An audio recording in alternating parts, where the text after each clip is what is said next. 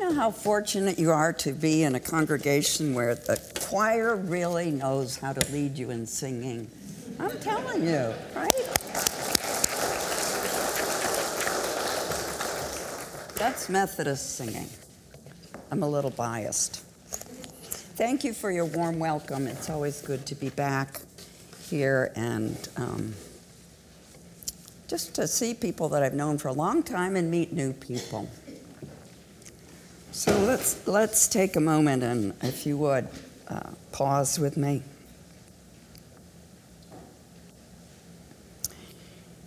Lord, may our words, our singing, our meditation, and our hearts' yearnings reach your ears and open us to hear your word back to us.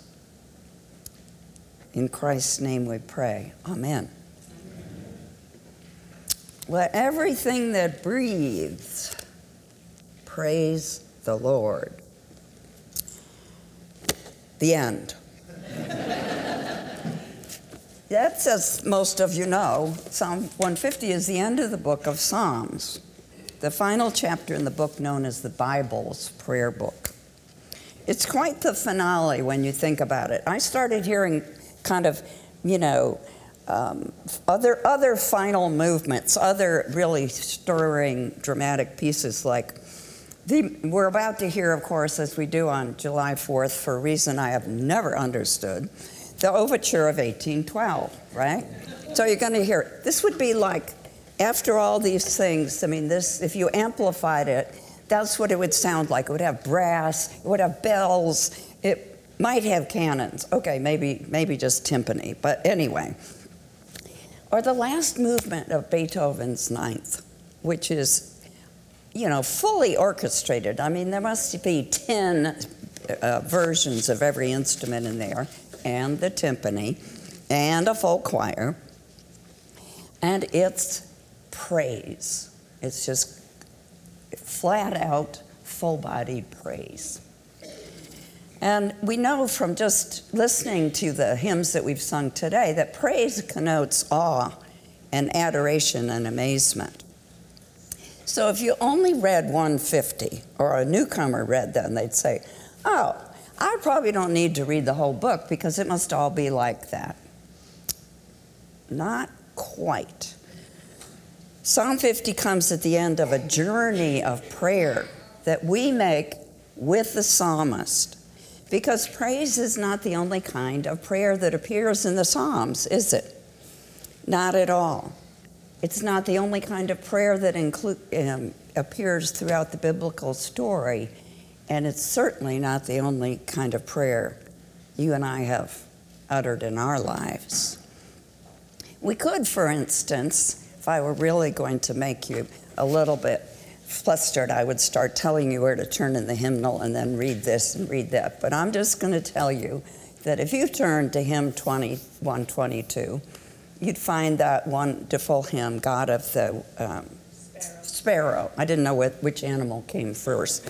God of the sparrow, God of the whale. And there's a little litany in there. How does the creature say, awe? And then at the end of it, it says, How does the creature say praise? But in the next verse, it says, How does the creature say woe? W O E.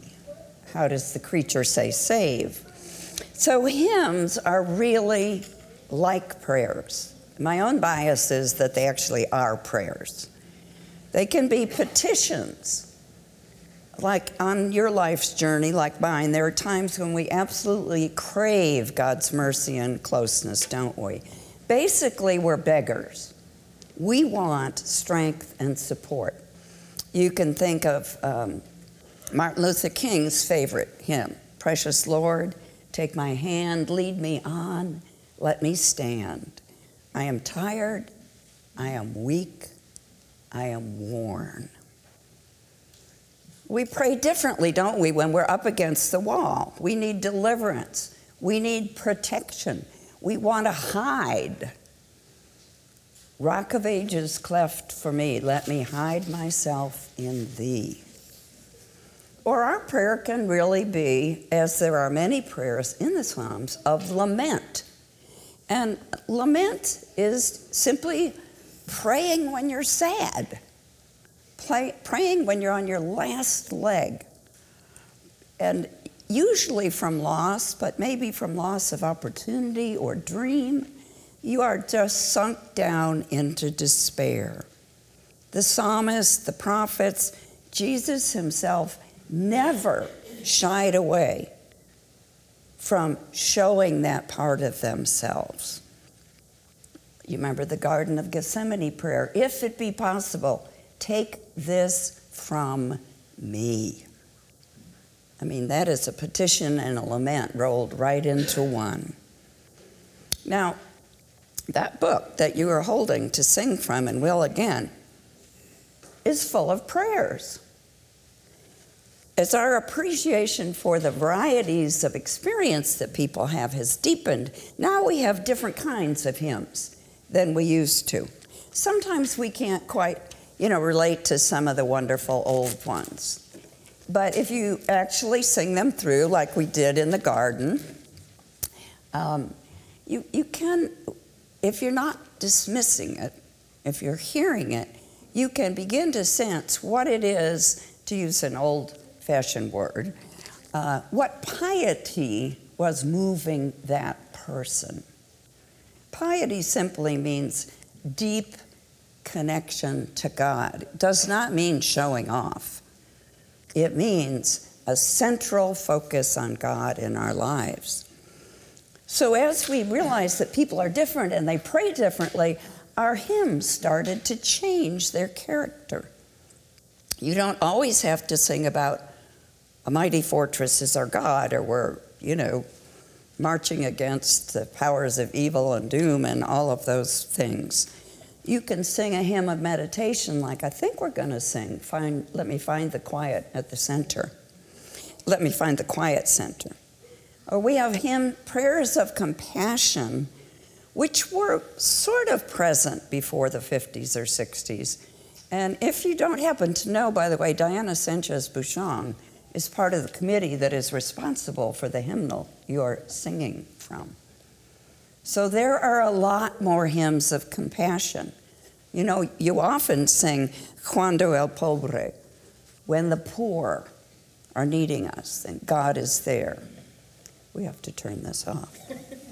You're making music. I'm making music, which is only because my foolish phone doesn't know to stop telling me to take my eye drops. I apologize. It shuts up for everything but that one thing. and sometimes I remember to shut it up. So you'll find a lot of prayers of hymns of compassion or prayers, hymns of determination and motivation. Like one congregational favorite I know is Siyahamba, right? We are marching. And this, this congregation actually gets moving to that, as I remember. We are marching in the light of God because it's a joyful determination to seek justice for everyone. Now, like you, there have been times in my life when I've been deeply discouraged or frightened or felt alone.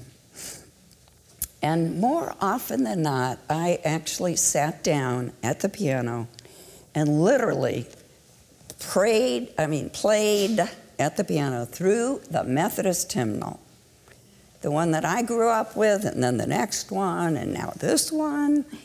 And I played and sang through tears, through frustration, through despair until my heart was quieted and I found peace. That to me is a real testimony about what that book, the hymn book, contains. Because hymns and songs of faith are meant to nourish our souls. They're not just things that you stand up on Sunday and either look at the floor during or look at the screen, or if you don't think you have that great a voice, you decide no one should be blessed with it at this hour of the morning.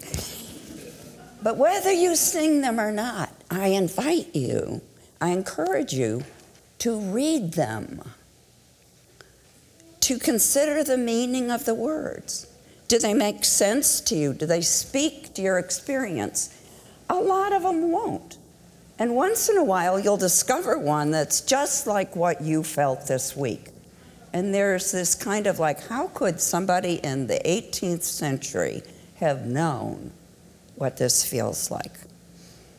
They can puzzle you, they can alienate you, they can frustrate you.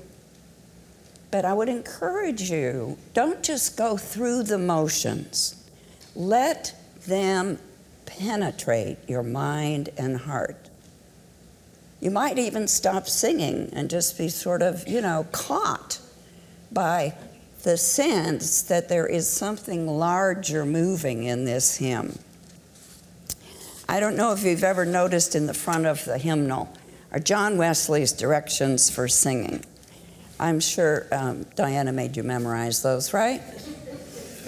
Some of them are a little, you know, sing all of it, even if you don't think you, you can sing, sing lustily.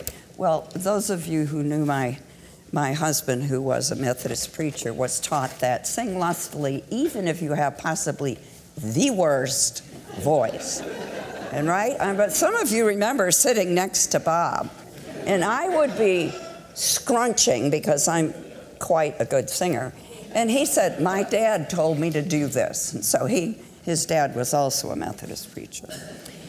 But it's typical of Wesley to put something like that in there from years ago because he always wanted to teach and involve and invite people in worship. But not only into the service or the hymn, but into what he found was the saving grace of the gospel. He concludes with these words above all, sing spiritually. Now, this does not mean like looking up to heaven. In singing, what he meant is we are offering our hearts to God. Sometimes there's a tendency to make light of poor Wesley's warmed heart. You know, he had a conversion experience. He said his heart was strangely warmed. And even Methodist seminarians and preachers make fun of that sometimes. It sounds a little, you know, woo woo. What does that mean?